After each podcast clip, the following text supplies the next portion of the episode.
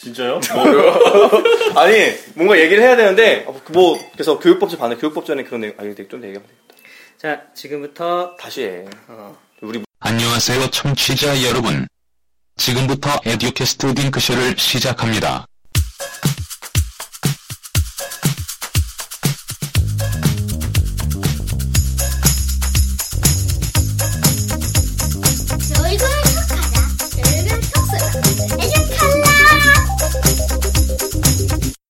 에듀캐스트 딩크쇼 3부 시작하겠습니다.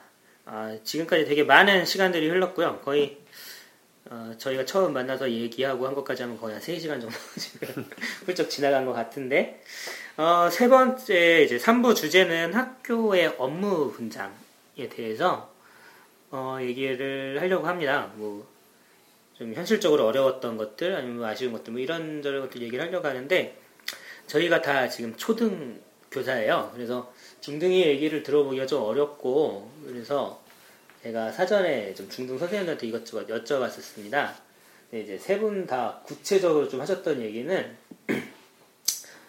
어, 업무 분장 자체는 좀 초등하고 다, 크게 다르진 않아요. 근데 좀 신기했던 건 어, 학년이 좀 1학년, 2학년, 3학년, 그러니까 중등, 중1, 2, 3, 뭐 고1, 2, 3 이렇게 학년부가 좀 따로 있다는 게 좀 신기했었고 이제 기본적으로 다 있는 건 교무부, 연구부 이건 다 기본적으로 있습니다.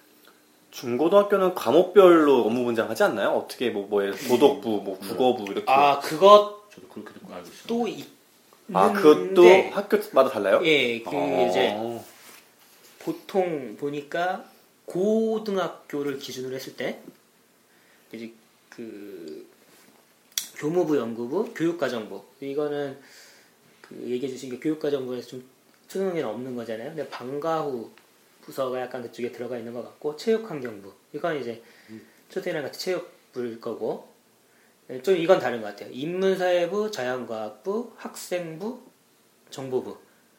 근데 이제 정보부는 아마 우리 생각하는 정보 업무겠죠? 근데 아마도 거의 과목 특성상 정보부 업무 자체를 정보 선생님들이 하실 거예요.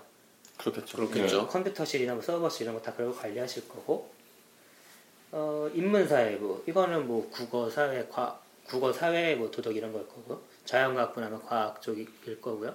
실과도 여기 들어갈까요? 정, 가정 뭐 이런 것들. 어, 그냥 개인적으로 고등학교에 고등학교 선생님들 업무에 꽂힌 학생부가 아닐까. 그렇죠. 뭐 초등학교도 사실 학생 아이들 지도가 제일 뭐. 네. 그래 그 이제 개인적으로 선생님들이 제일 힘들어하시는 건 고3 담임을 제일 힘들어하시는 것 같아요. 일단 자기 시간이 많이 없고 담임 업무가 이제 기본적으로 아, 이것저것 얘기 초등이랑 그렇게 크게 담임 업무가 다르지는 않아요. 다만 지금 초등은 사실 이제 교실 운영 그리고 수업 그리고 이제 학생들이랑 또 좀 하나 더 추가한다면 학부모들을 상대하는 게 좀 최근에 이 학부모들 상대하는 게 좀 많이 좀 부담이 되고 커지고 비중이 커지고 있잖아요. 고등학교는 그 부분 확실히 적습니다. 얘기를 근데 이게 일반화 시킬 수는 없지만 세 분 네 분 물어본 걸 일반화 시킬 수는 없지만 그 부분은 확실히 적고요. 대신에 이제 아이들이 문제 행동을 하는 건 아무래도 초등에 비해서는 한 번 사건이 터지면 스케일이. 다를 것 같아요. 예. 스케일이. 네. 이제 그거를 이제 사건 해결하고 하는 게 좀 많이 힘드시고 업무 자체는 이제 고3 담임이 힘든데 근데 저는 좀 이제 신기했던 게 그 제가 주변에 있는 많은 선생님들이랑 얘기를 해보면 그 중고등학교 선생님들 얘기를 해보면 담임을 맡았냐 안 맡았냐가 이건 그 선생님들한테 큰 영향을 끼치더라고요. 음. 음. 그러니까 비담임이면 좀 편하고 담임이면 힘들고. 근데 또 이렇게 왜 그럴까 봤더니 일단은 담임이 됐을 때 학교 업무를 빼주는 게 아니더라고요. 아 그래요. 예. 그럴 수 그럴 수밖에 없겠다. 예, 담임이 됐음에도 불구하고 학교 업무를 하니까 이중으로 업무를 하는 거예요. 근데 또 이제 다른 선생님 좀 다른 얘기를 하셨는데 어차피 일 잘하고 열심히 하는 사람이 많이 한다. 음. 그거 어디나 똑같구나. 네, 일 못하는 사람은 일안 네. 시킨다. 라고 얘기를 합니다. 그래서 이제 많은 분들이 다 얘기했던 건 그거예요. 담임은 힘들다. 그 비담임. 그 비담임은 또 비담임 하는 사람들이 훨씬 많다. 그러니까 담임 하는 사람들이 업무 적지만 업무가 많다. 그리고 이제 고등학교의 3D 업무는 뭐냐라고 물어봤었어요. 아까 우리 남교사 이제 업무 3D 얘기할 때 고등학교 3D 업무는 아, 이것도 좀 파고 들어가면 좀 달라지겠지만 수업계, 선도계, 고3 담임, 중2 담임, 그리고 그냥 담임 음. 이렇게 얘기를 하더라고요. 수업계는 아마 이건 초등은 없는 걸 텐데 그걸 거 그걸로 알고 있어요. 수업 짜는 거? 네, 시간표? 수업 시간표 짜주는 네. 거.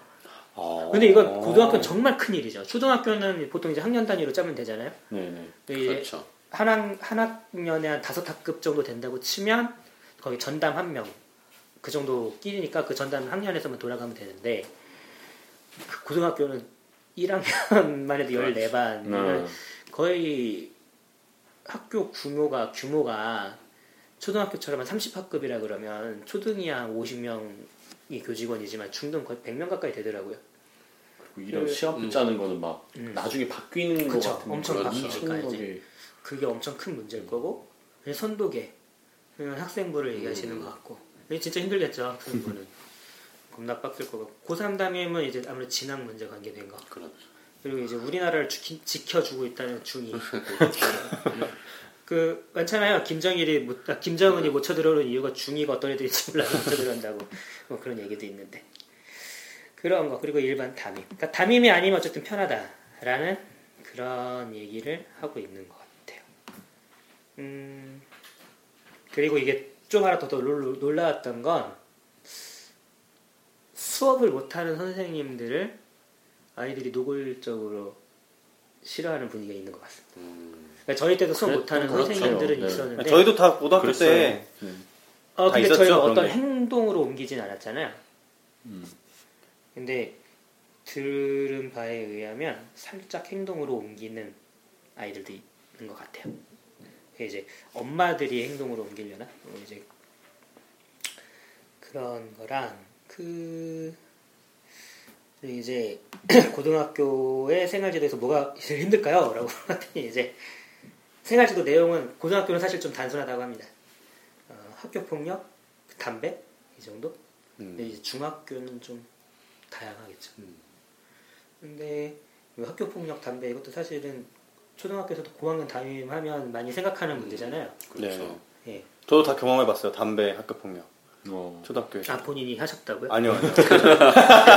아니, 그렇게 되면 아 본인이 저도 하신 경험, 건 아, 아니고. 저도 그 지- 생활지도 경험이 있다고요. 네. 아, 좀 더 고등학교 같은 경우는 제가 뭐 다들 고등학교 다닐 때 경험이 있으니까 뭐 예. 화장실 가면 뭐 이미 뭐 냄새도 많이 가고 제가 볼 때는 선생님들도 어느 정도 100%다 그거를 막 막을 수 있다고 생각하시 하시지는 않을 것 같아요. 저희 그 저 고등학교 때는 그 생활지도 선생님께서 학교에서 피지 말아라 외제 담배 피지 말아라 이거 두 가지 얘기했던 것 같아요. 저는 그, 그 이제 학교 폭력 문제랑 관계돼서 또 업무를 전 제일 제가 겪었던 중에 하나는 근처 초등학교 네 군데의 짱이라는 사람을 찾아다닌 적이 있습니다. 22살이었어요. 네? 22살짜리 애가 그러고 다녔어요? 예, 동네에 돌아다니면서 어. 애들 PC방에서 애들 PC방비 뺐고 마일리지 뺐고 뭐 컵라면값 뺐고 그래서 그 친구를 옆반 선생님이랑 같이 비 오는 날 한 4시간 정도 쫓아다니면서 잡은 아, 그 사람이 초등학생 걸 뺏었다고요? 예. 예, 뭐 나중에 이제 우리가 뭐 학교 폭력이나 이런 걸로 주제를 잡으면 아마 좀 이런저런 저 진짜 할 얘기 많거든요. 음. 어, 그 약간 정신적으로 문제가 있는 아- 친구였어요. 음. 그래서 이제 초등학생들하고 놀았던 것 같고, 하여튼 이제 중등 학교 업무는 이제 그런 거예요. 이제 제일 제 선생님들을 인터뷰하면서 많이 느꼈던 건 고3 담임이 되면 저는 단순히 그 고3 담임이니까 시간만 많이 잡아먹는다라고 생각을 했는데 그거 말고도 많더라고요. 근데 단순히 시간 잡아먹는 것뿐만이 아니라 그렇죠. 음, 제가 이거를 이제 업무 분장에 관- 관련해서 이제 이거를 이제 캐스트를 한다고 해가지고 뭐 논문도 좀 보고 교육법도 좀 찾아봤어요. 이 업무에 관련된 게 어떻게 뭐 좀 정해진 게 있나 봤더니 없더라고요. 그러니까 거기에 법전에 어떤 내용이 있냐면 교장이 학교 업무 및 뭐 교사의 뭐 관리 이런 것들을 책임한다 책임한다라고만 나와 있거든요. 네. 그렇기 때문에 교장 선생님이 이제 학교의 모든 것을 다 책임을 져야 되는데 이거 혼자 다 실무를 할 수 없잖아요. 그러다 보니까 이거를 좀 분야별로 체계적으로 나누어서 쭉 오랫동안 간접적으로 진행되어 있는 게 현재의 가지 업무 분장 시스템이라고 하더라고요. 음. 그래서 어떻게 뭐 연구부가 반드시 있어야 되고 교무부가 있어야 되고 이런 것들이 어느 곳에도 딱 정해져 있는 건 없어요. 음. 그게 놀랍더라고요. 그러니까 어, 한마디로 얘기해서 교장 선생님이 어떤 마인드를 가지고 어떻게 하냐에 따라서 교사들의 업무 뭐 강도라든지 뭐 정도라든지 체계를 완전히 뭐 다 바꿀 수도 있다는 그런 내용이 되겠죠. 근데 학교에는 학칙이 있잖아요. 학교 규정. 그렇죠. 거기에는 있을까요? 업무- 학교 규칙 안- 학교 규칙이라고 하는 것은 학생들하고 관련돼 있는 거 아닌가요? 근데 보통? 그 저는 한번 근무하던 학교에서 일했던 적이 있어요. 이제 보통 어느 학교든 교무 연구는 있죠. 교무 연구, 생활 아니면 인성이라고 부르고 과학 정보 있는데 이제 체육부가 있었어요. 근데 체육은 약간 항상 격가제예요. 작은 학교에서는 체육이 격가지가 돼요. 정보로 들어갈 수도 있고 과학 쪽으로 들어갈 수도 있고. 근데 그때 그 교장 선생님은 방과후 부서를 개설해야 된다고 얘기를 하면서 체육부를 없애버렸어요. 이제 방과후 밑으로 집어넣어 버린 거예요. 음, 방과. 이제 그런 걸로 보면 그리고 방과후 업무가 커질 때 교육청에서 공문이 내렸던 적이 있어요. 방과후 하는 음, 사람들을 부장. 자, 부장 자격을 음. 부장을 부여해라. 그렇게 그런 걸 보면 어, 악마 쌤 말대로 정해진 규정은 없는 게 아닌가 생각이 들긴 음. 하네. 뭐 그렇죠. 좀 더 정확한 건 이건 뭐 이제 교육부 분들하고 얘기를 해봐야겠지만 근데 지금 분위기에서 교육부에서도 뭐라고 딱 이건 있어야 된다라고 얘기하기는 어려울 거예요.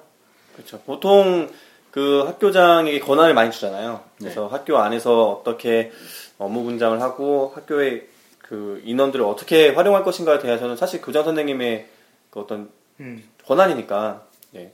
그래서 제가 논문들을 깊게 본 건 아니고 여러 편을 쭉 봤는데 그 논문들의 제목이 대부분이 이제 그 초등이나 중등이나 고등이나 업무 분장이 제대로 되고 있는가. 음. 그리고 두 번째는 그 업무 분장에서 열심히 하는 사람들은 어떤 특성을 가지고 있는가. 뭐 이런 것들을 실제 논문으로 이렇게 어. 석박사 음. 과정을 하신 분들 굉장히 많더라고요. 그래서 아, 이 업무에 대한 게 사실은 교사들은 뭐첫 번째가 수업이지만 네. 생각보다 수업 그 수업을 어떻게 해야 될까 논문 정말 많죠. 근데 업무를 어떻게 되는 것에 대해서 어, 논문이 별로 없을 거라 생각했는데 업무에 관련된 논문도 굉장히 많이 있더라고요. 그래서 아 선생님들이 그만큼 고민을 많이 또 하고 있구나. 자, 그러면 이제 이거 일단 이거부터 얘기해보자. 어쨌든 중등은 나중에 기회가 되면 중등 선생님 한 번 더 모시고 얘기하고 초등이니까 일단 학교의 업무가 보통은 어떤 식으로 돼 있는지 좀 간단히 얘기를 해볼까요? 그 부서들이 어떤 식으로 돼 있는지 그 이제 일반적인 형태는 어떤가요, 악마 쌤? 일단 아까 말씀하신 대로 교무 있고 연구계는 제가 보니까 연문에서도 중, 초, 중고 다 교무랑 연구는 다 이렇게 있어요. 음. 그 다음에는 다 이름 붙이기 나름인 것 같아요. 그러니까 근데 하는 내용을 다 안에 보면 다 비슷해요. 그러니까 뭐 우리 흔히 이제 아- 알고 있는 뭐 윤리부를 예. 뭐 어떤 데선 인성부라고 하는 데도 있고, 그렇죠? 예, 뭐 어떤 데뭐 바른 생활부 뭐 이렇게 하는 데도 있고 그런 어떤 인성 관련된 부가 있고 또 한 군데 창의 창의부라고 해서 뭐 과학 행사든지 뭐 이런 것들을 하는 데가 있고 정보 그러니까 IT 쪽 관련 뭐 유지보수 이런 쪽을 하는 쪽이 있고 그 다음에 체육 관련 거기 뭐 보건도 들어가 있고 급식도 들어가 있고 음. 네. 되는 데 있고요. 뭐 방과후 같은 경우는 있는 데도 있고 없는 데도 있, 더라고요 그래서 보통 대부분 다 학교 그 업무 분장이 어떤 시스템으로 있냐면 교육청에서 나눠준 나- 어, 교육청의 시스템이 그대로 이렇게 학교에 와 있어요. 학- 음. 교육청을 보면 교육청의 시- 그 실과라고 해서 뭐 감사과도 있고 막 과가 많잖아요. 그 중에서 학교에서 실제로 할 수 있는 그 과들의 이름을 그대로 따오는 경우가 굉장히 아, 많이? 있더라고요. 네. 그 교무부는 이제 보통 학교를 그 운영하는 쪽에 관계되는 건가요? 그쵸. 교무 학사. 학사. 네. 연구부는 수업에 관련된. 수업에 관련했던 어떤 것들을 좀 뭐 장학이죠. 그렇죠. 장학. 장학, 아, 장학 그게 지도. 가장 네. 그 연구학교나 막 이런 걸 한다 그러면 이제 그것도 그쪽에 그렇죠. 네. 관련. 창의인성이 생활부, 윤리부 뭐 여러 가지 이름으로 불리는데 그렇죠. 주로 뭐 인성교육 쪽 파트일까요? 네, 그런 것 같아요. 아, 그거랑 요즘 학폭이 아, 예, 학폭. 네, 학- 그게 학교폭력. 하나의 네. 그큰 문제. 그다음에 큰뭐 과학. 문제겠죠? 네. 정보는 뭐 창의 관련된 뭐 행사 이런 것들. 근데 갑자기 든 생각인데 그 방송 이요. 그러니까 이제 그 교무부 안에도 여러 가지 파트 업무들이 있잖아요. 많이 있죠, 네. 제가 알기로 방송은 어느 학교에서는 정보 쪽에 들어가 있고 어느 학교 쪽에서 맞아요. 과학 쪽에 네, 들어가 맞아요. 맞아요. 그래서 그거 가지고 막 뭐라고 하는 사람도 많더라고요. 방송 정보 자체가 안 나눠져 있는 학교도 많다고 알고 있는데요. 아, 그러니까 업무 자체가 과학 정보부장. 아 그냥 네. 그렇게. 저희 학교가 지금 과학 정보 합쳐져 있어요. 네. 아, 보통 초등은 학년 6개 학년 6부장 그리고 업무 6개 학- 업무 6부장 이렇게 돼 있잖아요. 그렇죠. 그 겸임을 하는 경우가 많죠. 일정 네. 학급이 넘어갈 그렇죠. 경우에 그러니까 학교 30 규모에 따라서? 이게 많이 달라지죠. 기준이 있어요. 네. 이렇게 하는데 그 업무가 점점들 강도는 어떤 것 같아요? 그 제 기억에 체육은 사실 그렇게 힘들진 않았었어요. 운동부 있는 학교 아니면 음. 일반 체육 부장들은 1년에 두세 번 대회에 데리고 나갈 때만 좀 바빴는데 어, 스포츠 클럽이 들어오면서 좀 많이 바빠졌고 팝스가 들어오면서 좀 더 많이 바빠졌고 저희가 학교가 작년에 이제 올해 넘어오면서 그 겸임부장들을 정하면서 다 겸임부장 있잖아요. 그러니까 이제 뭐 그것도 승진 점수랑 관련된 거죠. 겸임부장이 생길 수밖에 없는 이유는 이게 겸임부장을 정하면서 부장들의 업무 강도에 대해서 심도 있게 논의를 했는데 음. 결론은 어, 겸임부장을 맡은 데가 과학, 정보, 그다음에 저희는 운동부가 있어서 체육이 빠졌어요. 음, 그다음에 교육복지 음. 이렇게 세 개가 겸임부장이 됐어요. 그러니까 그 얘기는 그 세 개는 별로 그렇게 세지 않다. 그렇죠. 그런 그렇게 논의 교육복지가- 교육복지가 세 보이죠. 근데 이게 학교 그것도 학교 특성이 다 다른 거예요. 왜냐하면 개원들이 몇명 있느냐, 음. 개원들이 어떻게 업무를 나눠 가지느냐에 따라서 달라지는 부분인 거죠. 저희 학교 같은 경우에도 작년에 저보다 하나 밑에 후배가 체육부장을 했었는데 근데 체육부장이라고 해서 뭐 별 실권이라고 하긴 그렇지만 뭐 어떻게 할 수 있는 게 없는 게 그 개원을 보면 보건 영양교사님, 보건 선생님 빼고 빼고 그 다음에 하면은 그 다음에 운동부 관리하시는 한 분. 그럼 끝인 거예요. 그 본인이 부장인데 자기가 제일, 바- 제일 바빴어요. 아, 예. 다 하더라고요. 저도 체육부장 할 때 느낀 건데 네, 그 개원은 똑같이 다른 데랑 거의 비슷하게 뭐 정보, 체육 이렇게 거의 세 명씩 줘요. 네, 근데 이제 좀 부장까지 합하면 세 명일 수도 있고 네 명일 수도 있는데 그 체육은 기본적으로 보건과 영향이 들어가요. 그렇죠. 그럼 사실상 개원은 없다고. 없거나 한 명 있는 거예요. 네, 저도 작년에 체육부장 할때 그랬었어요. 개원 한 분 계셨는데 그분이 원래- 연수를 받으러 가셨, 가셨거든요. 네. 그러니까 제가 혼자서 했었죠. 이게 또 체육 그 업무의 특성상 혼자 할 수 있는 건 없어요. 그렇죠. 뭐 대회를 데리고 나가더라도 연습을 시키더라도 네. 같이 시켜야 되는 거고 어쨌든 선생님들과의 협조와 좀 이런 것들이 필요한데 그런 건 좀 힘들었던 거. 그래서 제가 그 좀 자료 조사하면서 느낀 게 학교마다 너무 다 학교마다 너무 다르다는 거. 어, 그러니까 그냥 이런 것들을 좀 공론화해서 좀 업무 분야라든지 이런 것들을 음, 좀 공평하게 할 수는 없을까? 막 이런 생- 고민도 좀 했어요. 근데 그런 걸 다룬 뭐 논문이라든지 글은 되게 많았어요. 네, 근데 거기서 결론은 그런 거죠. 왜? 아, 다 공평하게 해야 되고 관리자의 뭐 좀더 넓은 안목이 필요하다. 이런 게 그렇게 결국에 그렇게 되더라고요. 이게 정말 좀 다양하게 좀 얽- 얽혀 있는 건데 네, 아까 이제 뽀글쌤 얘기하셨는데 처음 신규 발령할 때 방송을 비워뒀다고 했잖아요. 그 업무를 항상 분정 전 여태까지 이제 교사 생활을 하면서 업무 분정표를 이제 2월 말에 이제 새학년 업무 분정표를 업무 배정표를 딱 줄 때 그 매번 누군가 한 명을 울었어요. 그렇죠, 그렇죠. 항상 그리고 교장 교감쌤 멘트는 똑같죠. 정말 많은 고민들을 했다. 하지만 누군가 한 명은 꼭 울어요. 이제 보면 어 그런 생각들도 되게 많이 들거든요. 이- 그 이제 3D라고 불리는 업무들을 좀 어른들은 맡기 히- 힘들어 지치시죠. 지치시니까 좀 젊은 사람들을 맡기는데 그게 너무 가끔가다 제가 보기엔 저경력자한테 이제 막 신규인 친구들한테 막 그 학교에서 정말 제일 힘든 업무를 준다던가 이런 건 좀 가혹하다라고 느낄 때가 종종 있었거든요. 그렇죠. 근데 또 이제 원로분들 여태까지 고생 많이 하시고 좀 이제 그 가르치시는 느- 그 이제 그런 것들을 좀 후배들한테 스킬 같은 걸 좀 전수해 주실 그런 경력이신 분들한테 또 업무를 좀 센 거를 맡기는 것도 안 좋다는 느낌도 좀 있을 들기도 했고 되게 좀 어려운 부분이 많은 것 같아요. 뭐 그냥 학교 업무 분장 자체가 저는 이제 어 당연히 업무를 똑같이 나눈 거지 n분의 1이라고 생각했는데 사실 n분의 1이 아니잖아요. 그리고 아까 잠깐 얘기가 나왔었는데 잘하는 사람한테 계속 일이 몰리게 되고 또 그러니까 그- 누가 그러더라고요. 그러니까 일을 잘하는 그러니까 뭐 잘한다고 얘기하면 안 된다고. 그러니까 학교에서는 내가 뭐 할 줄 알아요 라고 얘기하는 것 자체를 하면 안 된다는 거예요. 그러면 항상 그 사람한테 시키니까. 그런 얘기. 그러니까 뭘 해도 침묵하게 되고 뭔가 아. 좀 뭔가 해봅시다 라고 했을 때 다들 침묵해. 왜냐면 어 해볼까요 라고 하면 그 사람이 총대를 매게 되는 거예요. 아, 그러니까. 할 때 아, 다 같이 나누고 우리 다, 다 같이 도와줍시다 이런 게 아니라 누군가 한 명이 그 업무를 맡게 되면 전적으로 그 사람이 책임이 되고 전적으로 모든 게 그 사람이 다 그 사람 손에 체결돼야 되는 그런 느낌이 되다 보니까 누구도 안 맡으려고 하게 되는 것 같아요. 사실은 어쨌든 업무든 뭐든 다 교육적 행위이기 때문에 다 결국은 아이들을 위한 거잖아요. 그렇기 때문에 다 같이 도와서 해주면 좋을 텐데 아까 말한 것처럼 저경력자가 그런 큰 업무를 맡았을 때 이렇게 좀 도와줘서 서- 후배 선배님들이 좀 백업을 해주고 도와주고 이렇게 해주면 좋은데 너가 맡았으니까 네가 잘 해야지 이렇게라고 생각하면 어 뭐 정말 답답하고 아, 캄캄하죠 저경력자 분들은 그 이 업무에 대해서 좀 더 생각을 해보면 그 저는 이제 교사만 해봤으니까 일반 직장인 어떤 어떤 식인지 몰랐는데 직장 다니는 친구들 얘기를 들어보면 정말 이해 안 되는 개념이 사수 부사수 개념이었어요. 그렇죠. 그 이제 일반 직장들은 사수가 부사수를 데리고 다니면서 그러니까 이제 후임을 데리고 다니면서 한 3개월에서 6개월 짧으면 한 달 정도 계속 일을 가르치더라고요. 그리고 이제 그 일을 시키는 제도 방식인데 어 학교는 그런 게 없어요.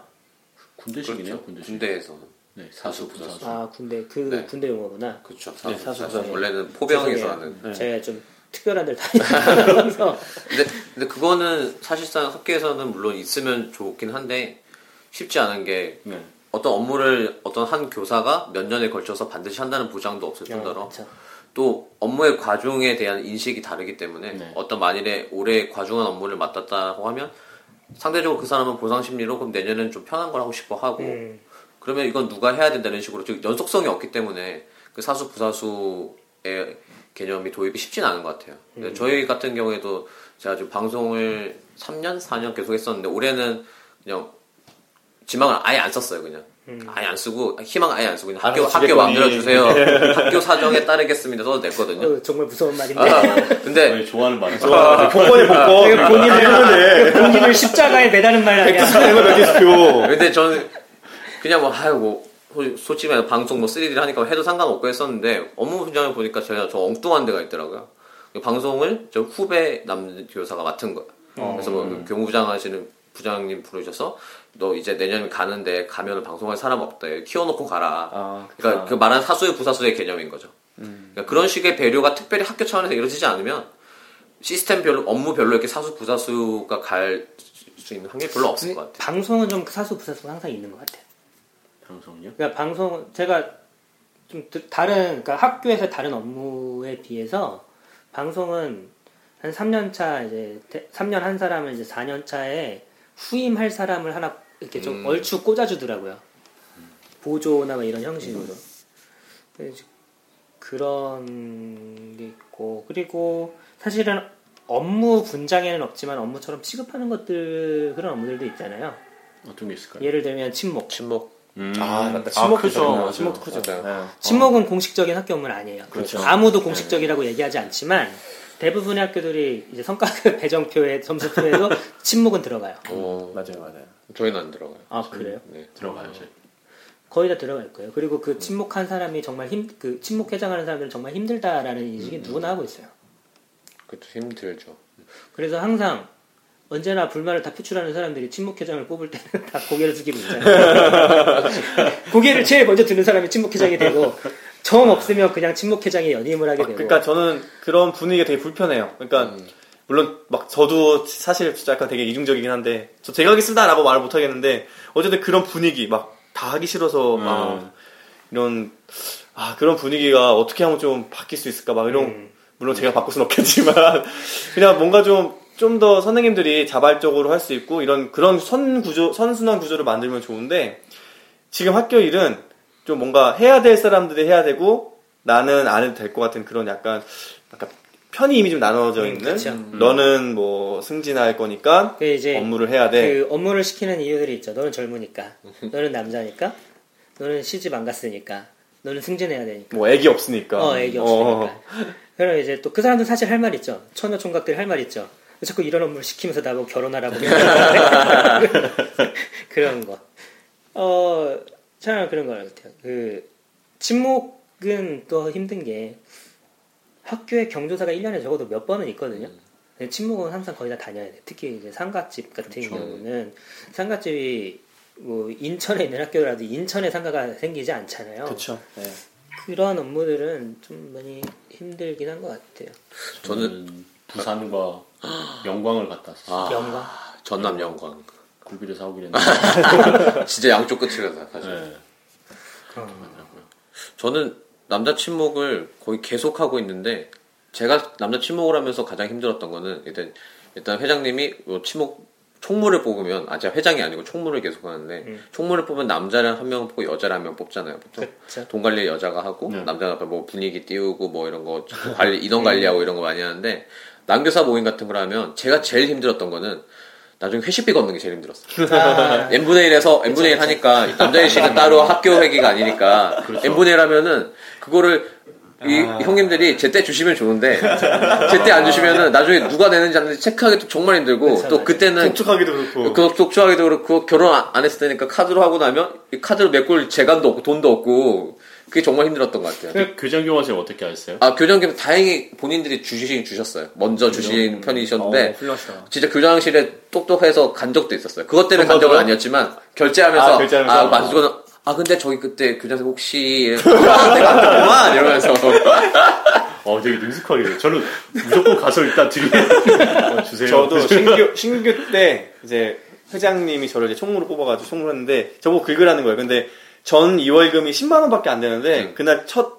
그 3월 회식을 하는데 100만 원이 넘게 나온. 거예요. 맞아. 그 제도 제도 딱 그거였는데 제가 그거를 이제 일시불로 긁은 거예요. 네. 근데 다음 달 월급이 30만 원이 30만 원이고 40만 원밖에 안 들어서 어머니께서 야 너 혹시 뭐 어디 큰 돈 빚진 거 아니냐고 그랬던 기억이 나네요. 맞아요. 아, 그건 항상 어려운데. 저는 침묵, 그러니까 전체 침묵 회장을 한 번 했었거든요. 1년 했었는데, 그것도 좀 힘들었어요. 그, 이제 어디 제가 출장, 이렇게 이제 침묵회 이름으로 어디를 가요. 뭐 상가집을 간다거나 해. 내 교통비를 내가 측정하는 게 너무 힘든 거예요. 음, 막, 내, 다른, 내가 그냥 침묵회장이 아니고 그쵸. 그냥 갈 때는 3만 원, 5만 원 주기로 네, 해서 네. 받아왔는데, 검색을 해보면 15,000원이 들어. 그렇죠.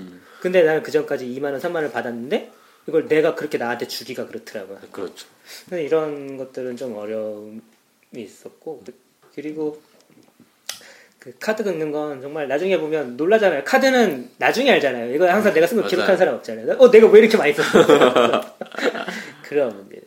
아, 예, 좀 업무 외의 업무를 가지고 얘기하다 보니까 좀 네. 빠졌는데, 그, 근데 요즘 업무 중에 제일 핫한 건 반가워 아닌가요? 반가워. 그- 제가 알기로 윤리로 알고 있거든요. 그렇죠. 아, 아, 이게 약간 핫포. 핫한, 핫한 거는 핫한 네. 얘들이 달라요. 2012년도에 핫했, 2011년에서 12년도에 핫했던 건 이제 학교 폭력이죠.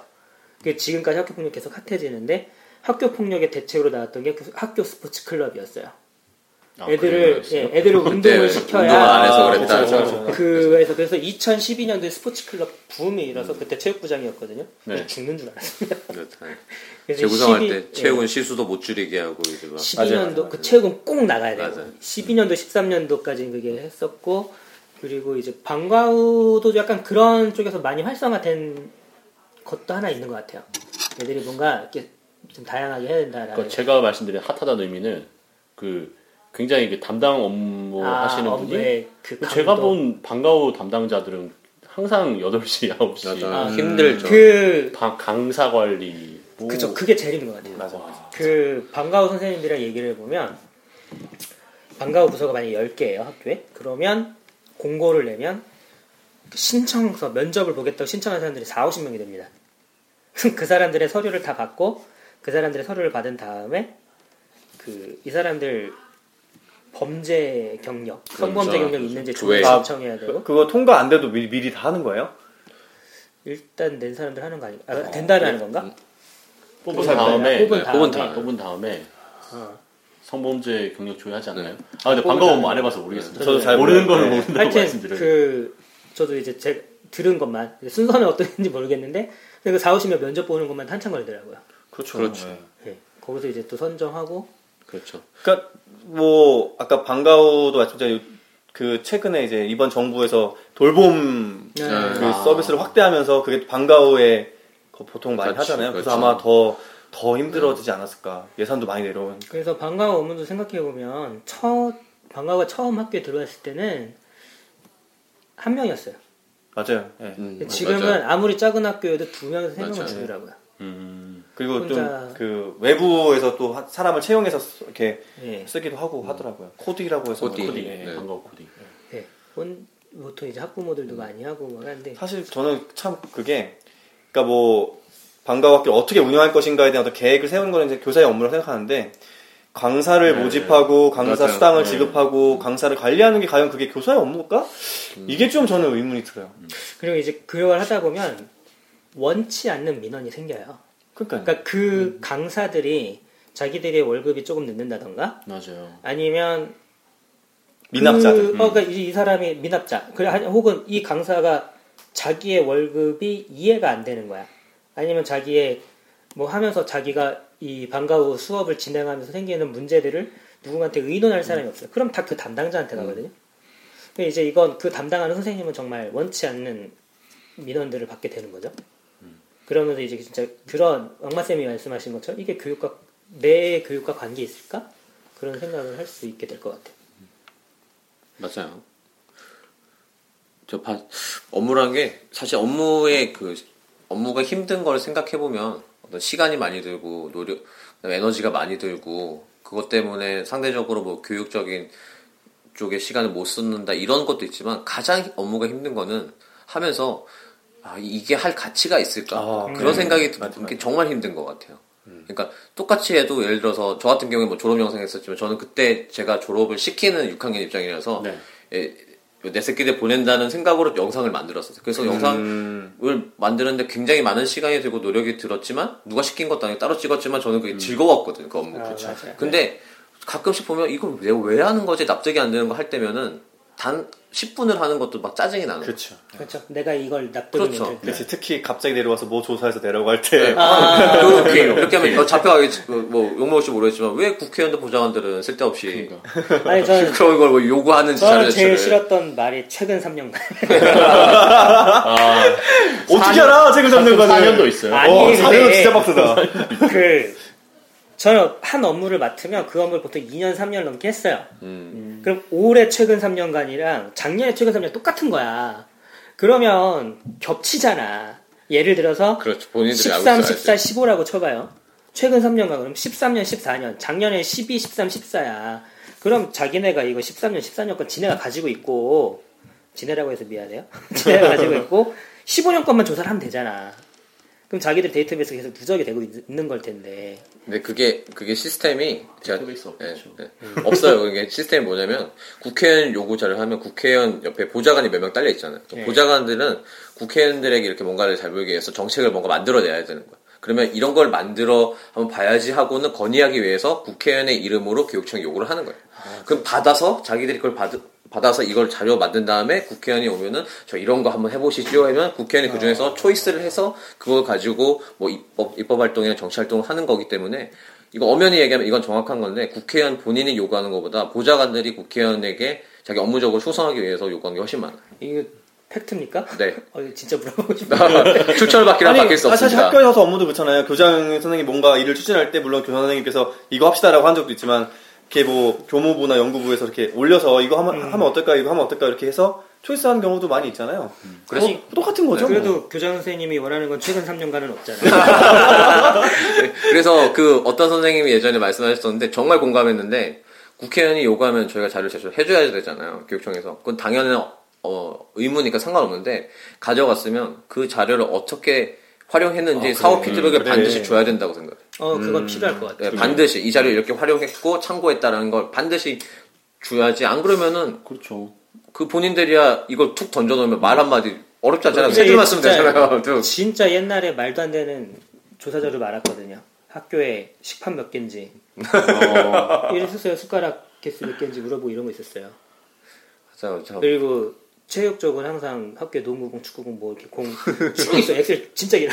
공몇 개인지 그거 어떻게 다 알아? 예, 이제 그런 것들. 어. 저 이제 너무 짜증나서 진짜 국회 사이트까지 들어갔었어요. 어디인지 알아보려고. 아니요, 쓰려고.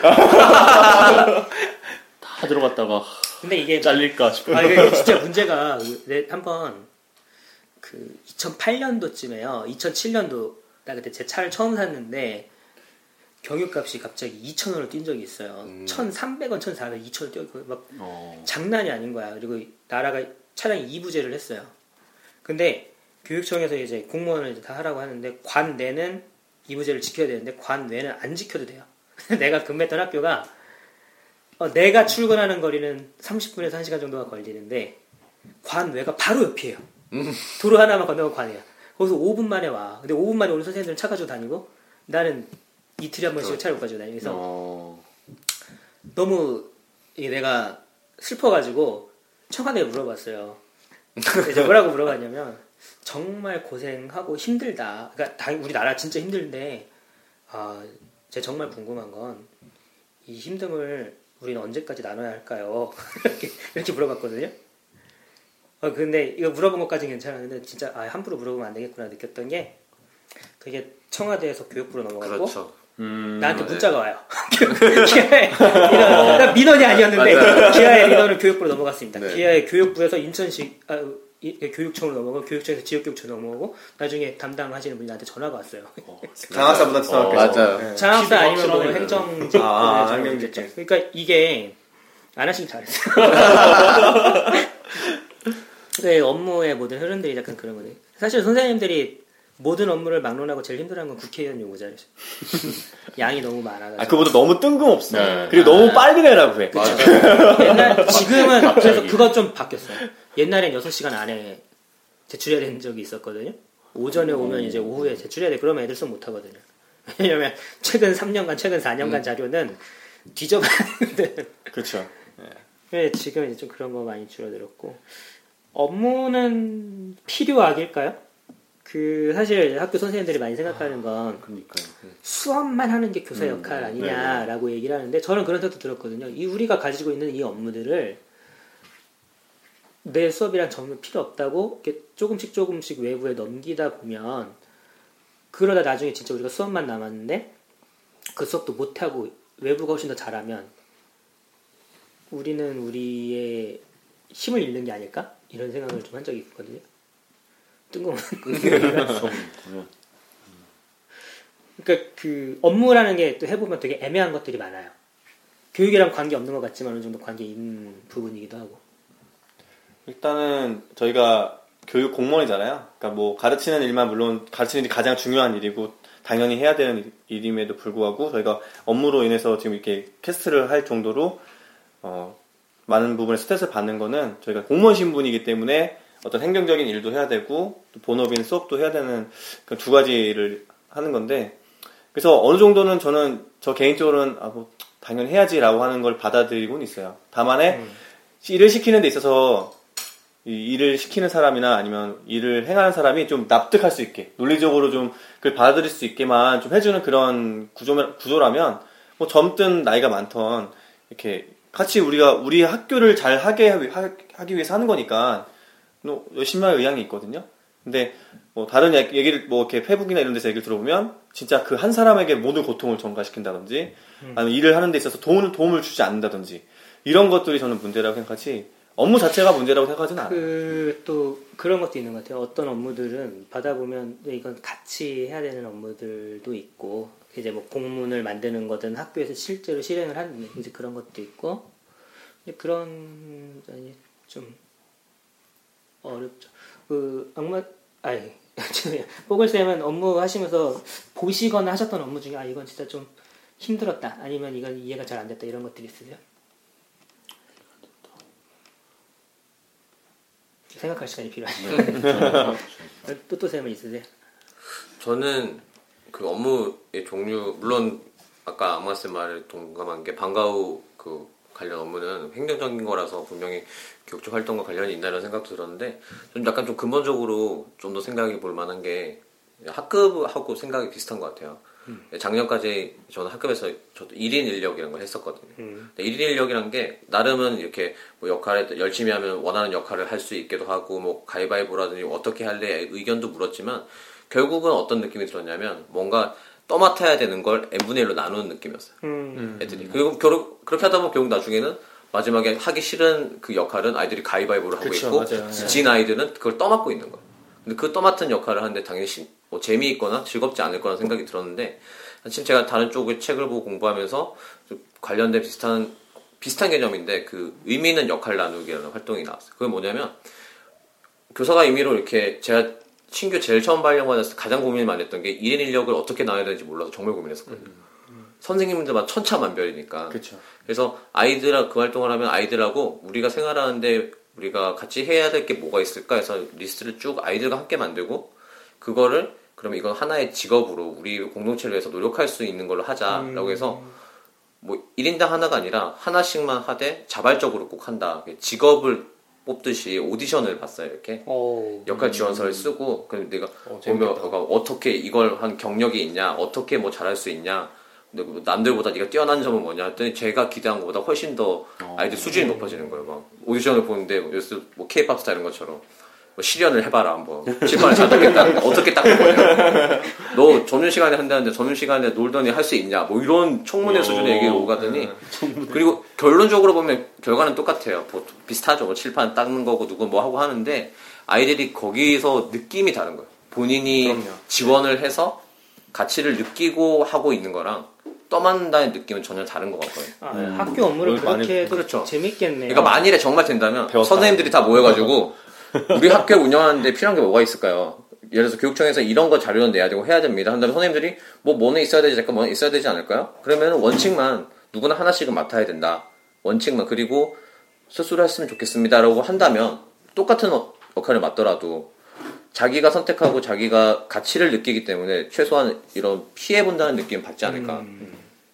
그게 이상적이란 거죠. 물론 현실적으로는 쉽지 않, 전혀 쉽지 않을 것 아니, 같지만 막상 든 생각은 그 두 가지를 생각을 했는데 하나는 혁신학교와도 좀 괴를 같이 한다는 느낌이 좀 음. 들어요. 이제 물론 혁신학교가 지금 많이 나오는 게 배움의 공동체 이런 거지만 업무를 줄여달라 업무를 줄이는 것 자체도 혁신이잖아요. 교사가 그럼요. 수업할 네. 수 있는 환경을 만들어 아니 왜냐면 이렇게 하면 진짜 우리가 업무 분장표에는 사실 해야 될 이름이 박혀 있고 거기에 누가 들어가냐로 싸우는 거잖아요. 근데 이렇게 지금 또또 쌤이 말한 것처럼 하면 우리가 정말 의미 있다고 생각하는 일들만 할 수 있는 거잖아요. 음. 물론 조금 뭐 우리가 어려운 일도 해야 되겠지만 최소한은 우리가 아, 이건 도대체 왜 해야 될까라고 하는 것들은 안 할 수 있으니까 훨씬 더 그거 우리가 맡아야 되는 업무에 있어서 양도 줄고 질은 더 높아질 수 있는 건데 사실 이게 전에 거를 바꾸는 그게 되게 되게 큰 용기가 필요하잖아요. 왜냐하면 그렇죠. 잘못됐을 때 그걸 책임을 누군가 져야 되는데 그쵸. 그러려면 아까 말씀 교육국장에 나왔듯이 모든 책임은 우리 교장 선생님께서 져야 되기 때문에 그걸 이제 탁 내가 책임질 테니까 어, 우리 한번 정말 저- 제대로 한번 해야 될 일을 만들어 보자. 그렇게 했을 때 또 교사들이 또 그걸 쉽게 어 그렇게 합시다라고 할 수 있을지 혹은 어떤 교사들 아뭐 작년대로 하죠. 저는 별로 그렇게 힘들지 않았는데 철학적인? 공유가 꼭 필요한 것 같아요. 맞아요. 저희 같은 경우에 요 업무가 학교 업무지만 학년에도 업무가 있잖아요. 그렇죠. 아, 근데 저희 같은. 학년에 다행히 선생님들의 생각이 비슷하셔서 부장님을 중심으로 이렇게 했었어요. 학년 업무가 있는데 우리 학년에 필요한 게 뭐가 있을까요? 얘기를 해서 했더니 기존의 업무들도 쭉 나오지만 뭐 봤을 때 네. 오면은 뭐 연수실 문 열기, 어, 뭐 커피물 끓이기 어. 뭐 이런 거 쭉 나오는 거예요. 그러면은 원하시는 거 선택해 주세요 해서 음. 자발적으로 이렇게 했었거든요. 그러니까 조금 더 하면서도 반감이 들거나 그런 게 없는 거예요. 음. 원해서 하는 거니까. 이게 좀 규모가 커지고 하면 좋겠는데 어쨌든 말씀하신 대로 그런 부담감이 있으니까 철학적인 공유가 반드시 필요하다는 거.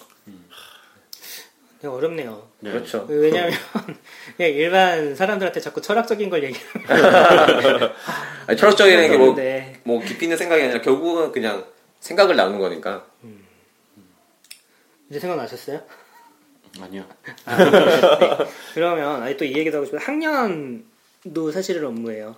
학년 구성도 업무인데 아 그치. 네 학년 그 자체도 업무죠. 이제 초등 같은 경우는 이제 제가 보고 경험한 거로는 일단 학년에서 6학년을 제일 힘든 걸로 치죠. 그 다음 힘든 걸로 치는 게 1학년. 그렇죠. 그 다음은 좀 비슷하게 나가는 것 같아요. 제일 학년의 꿀이라고 보통 얘기하는 게 3, 4학년. 그렇죠. 이제 그 정도인데 뭐 제가 맡아본 학년은 2, 5, 6밖에 없어요. 근데 그 좀 느낌이 다 다른 것 같아요. 6학년을 할 때 힘듦은 그 좀 본의 아니게 신경전을 아이들이랑 자꾸 해야 되는 상황이 생기거든요.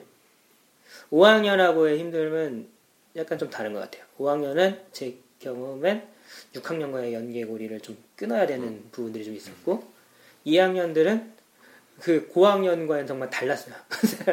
그 3월 한 달은 정말 우울했는데 아 얘네들이랑 말이 통할 수 있을까 그거에 대해서 좀 우울했는데 보내고 난 다음에 만족감은 저는 항상 좋았거든요.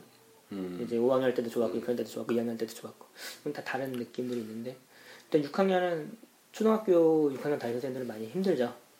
어, 그 어떤 게 제일 힘들까요?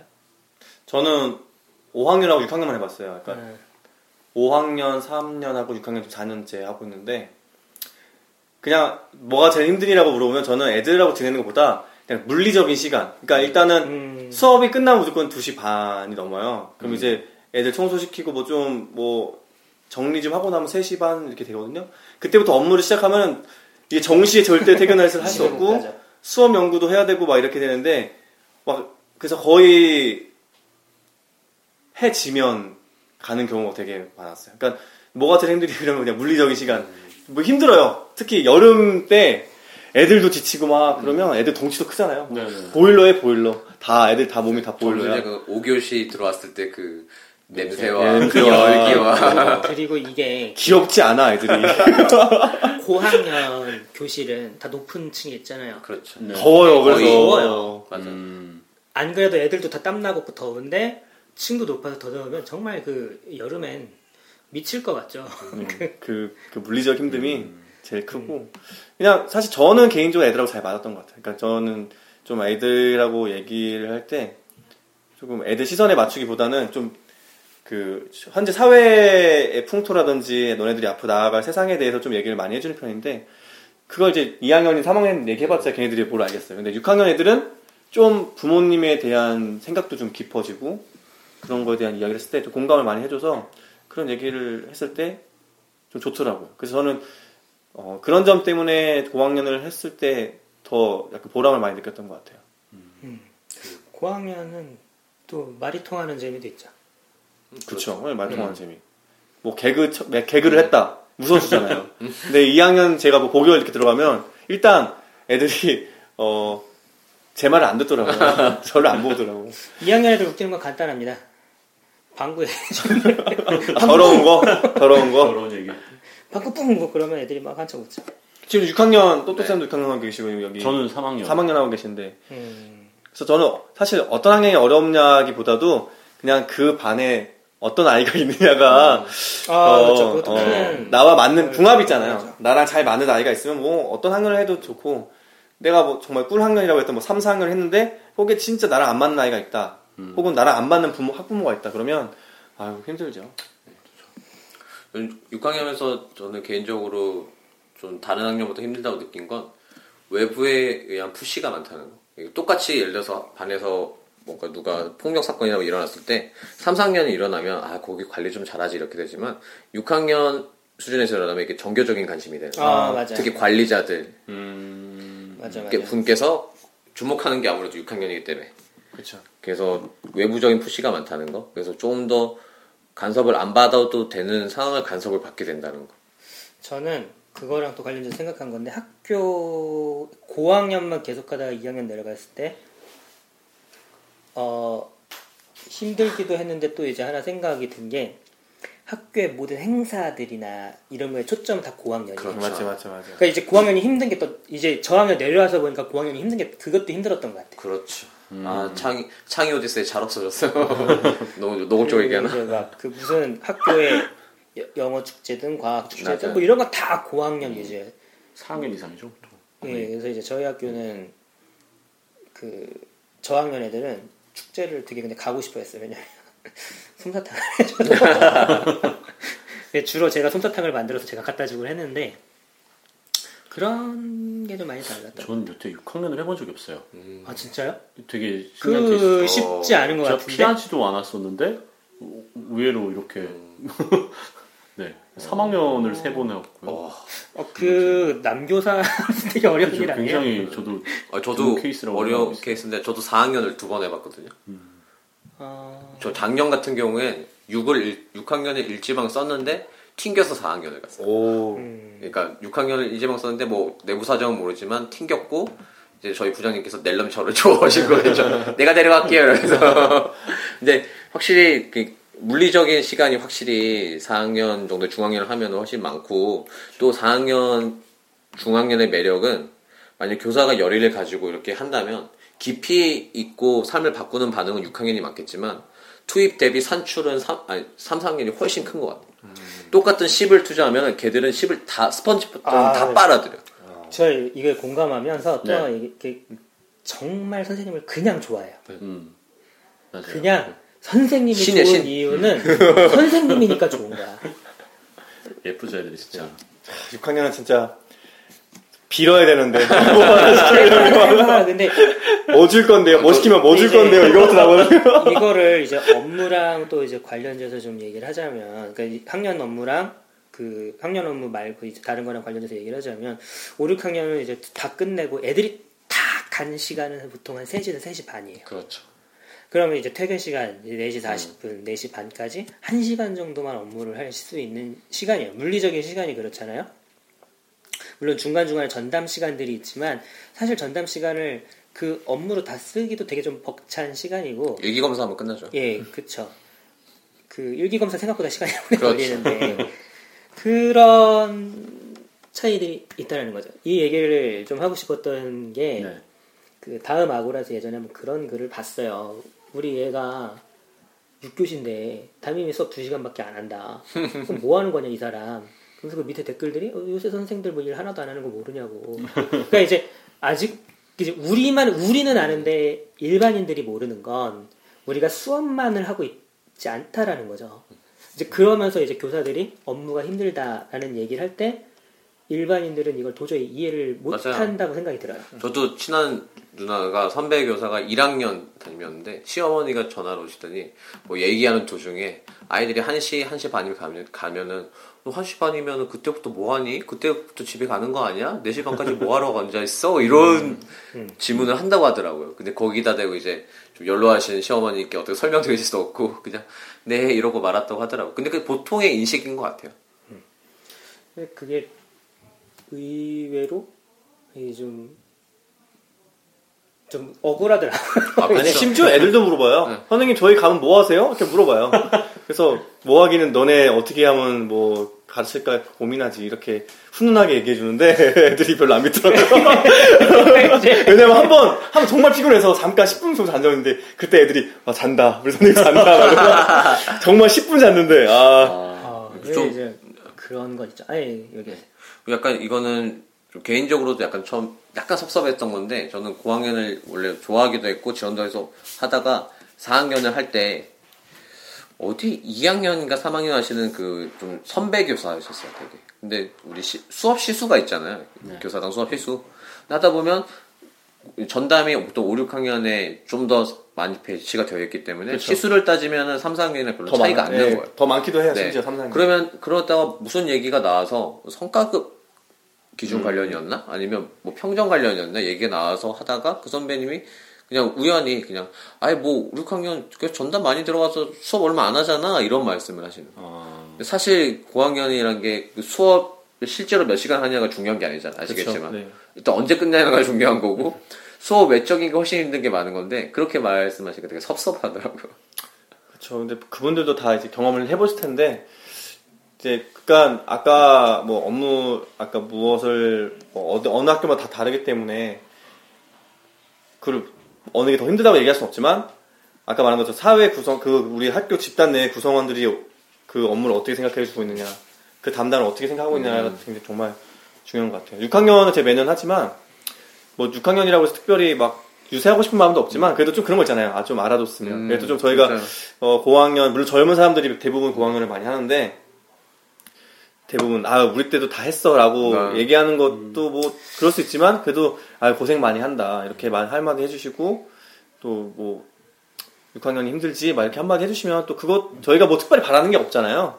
그냥 그 한마디 바라는 건데, 사실 저희들끼리도 잘 못하는. 네. 근데 이게 그 이제 보통 젊은 사람들이 고학년을 많이 받기도 하지만 학교에서 좀 덩이가 큰 업무를 고하, 젊은 사람들도 많이 맞잖아요. 그러다 보니까 그 부분은 확실히 좀 힘든 부분이 돼요. 그 이제 고학년, 6학년 담임을 하면 업무도 이제 처음엔 안 준다고 했었지만 안 줄 수가 없잖아요 학교에서. 그러니까 이제 점점 덩이가 커지고 점점 힘든 업무들이 되고 이제 그러면서 저 뭐 그걸 어떤 금전적인 보상을 바라는 건 아니고 그냥 고생한다 그냥 이 정도만 인정해줘도 참 좋은 것 같은데 예 그건 이제 좀 확실히 어려운 것 같습니다. 맞아요. 그런 것도 좀 섭섭했어요. 저는 6, 6학년을 지망하고 좋아해서 신청해서 하는 편인데 6학년 하는 거 보면 아우 어떤 선배님들은 아우 그 고생해 고생이 이렇게 해주시는 선배님 있는가 하면 아뭐 아유 뭐 자기 원해서 하는 건데 근데 원해서 한다고 해서 힘들지 않은 건 아니잖아요. 그렇죠. 아유. 근데 원해서 하는 건데 뭐, 뭐 쟤는 원래 저거 좋아하는 애야 이런 반응이 있어요. 섭섭하더라고요. 원해서 하면 더 칭찬해줘야 되는데 사실. 어 이렇게 힘든 걸 스스로 어? 하고 한다고. 예. 그래서 시간이 다 돼간다고 얘가 연락이 왔네요. 네. 조금씩 어 이제 시간이 좀 많이 됐어요. 정리를 이제 하셔야 아, 될 예. 정리를 좀 이제 해볼까요? 그 업무는 어찌됐든 현 상황에서는 해야 되는 부분들이 많고 학년 구성, 학교 구성에서 나눠서 해야 되는 것도 많고 뭐 지금 저희가 어떻게 바꾸자고 얘기하고 있는 건 아닙니다. 그냥 이런 점도 있고 이런 점도 있다라고 얘기를 하고 있는 거고 어 이제 한 마디씩 뭐 하는데 그 뭐 짧게 하셔도 좋고 길게 하셔도 좋은데 또도 또도쌤 뭐 이제 마지막으로 하신다면 어떤 얘기를 하실 수 있을까요? 업무에 관해서요? 예, 업무에 관해서. 음, 저는 업무, 업무의, 업무가 얼마나 힘드냐보다 얼마나 내가 하고 싶은가가 중요한 것 같아요. 네, 그리고 될 수 있으면 많은 사람들이 떠맡아서 하는 것보다 하고 싶어서 그 업무를 했으면 하는 바람이 있습니다. 음, 양맞습니다. 저는 지금 대한민국에 있는 모든 선생님들이 업무 때문에 분명 고생하시는 분 많이 있을 것 같거든요. 다 선배든 후배든 경험이 있으시니까 한번 같이 몇 반이 무얼 하는지도 한번 보시고 도움 또 어려우면 좀 요구도 하시고 또 옆에 어려워하시면 좀 도움 주시고 해서 학교 발, 전체적인 큰 발전을 위해서 같이 노력했으면 좋겠습니다. 예, 보글쌤. 네. 결국 업무 뭐 분장 얘기도 나왔고 업무에 대한 그런 격려 부분도 나왔었는데 그런 게 다 조직 문화이지 음. 않을까 싶어요. 그러니까 이제 학교 자체에서 이런 그런 긍정적인 조직 문화들이 많이 형성돼서 선생님들이 이제 수업 이외에 업무 많이 하시는데 그런 부분에서 좀 더 힘내서 할 수 있도록 어. 하는 그런 문화가 만들어지면 좋겠습니다. 그걸 못 떠올렸네. 조직 문화. 아, 언제나 이제 마지막에 하는 사람이 이제 잘 먹죠. 아, 예, 정말 많은 얘기들을 우리가 했어요. 그, 원래 1, 2, 3부 시간 순서를 좀 비슷하게 배정을 하려고 했는데, 예, 3부는 좀 얘기할 게 많았습니다. 그래서 이제 부득이하게 4부를 하려고 했던 걸 방송 시간상 좀 짧게, 그리고 이제 좀 얘기를 해야 될 것 같은데, 어, 사실은 오늘은 이제 4월 19일인데요. 얼마 전 세월호 침몰이 있었던 지 1주년이 됐습니다. 근데 그 세월호 사건은 우리나라에도 되게 큰 충격을 줬지만 어, 교사였던 저한테는 정말 큰 충격이었어요. 다른 게 아니라 제가 그 자리에 있을 때 저였다면 저는 못 나왔을 것 같아요. 그리고 그 나와서도 정말 큰 죄책감에 사로잡혀서 있었을 것 같고 좀 이제 그런 부분이 많이 그랬습니다. 이제 아 생각지도 않게 좀 이 얘기를 하면서 좀 제가 좀 눈물이 날 것 같은 좀 느낌이 들어서 이제 빨리 넘겨야겠어요. 그 선생님들한테 여쭤보고 싶은 건 선생님들한테 어떤 의미였는지 그리고 혹시 교실에서 뭐 어떤 그 추모를 하셨으면 어떻게 하셨는지 좀 그런 걸 물- 여쭤보고 싶어요. 예, 이제 또또 쌤은 어떠셨어요?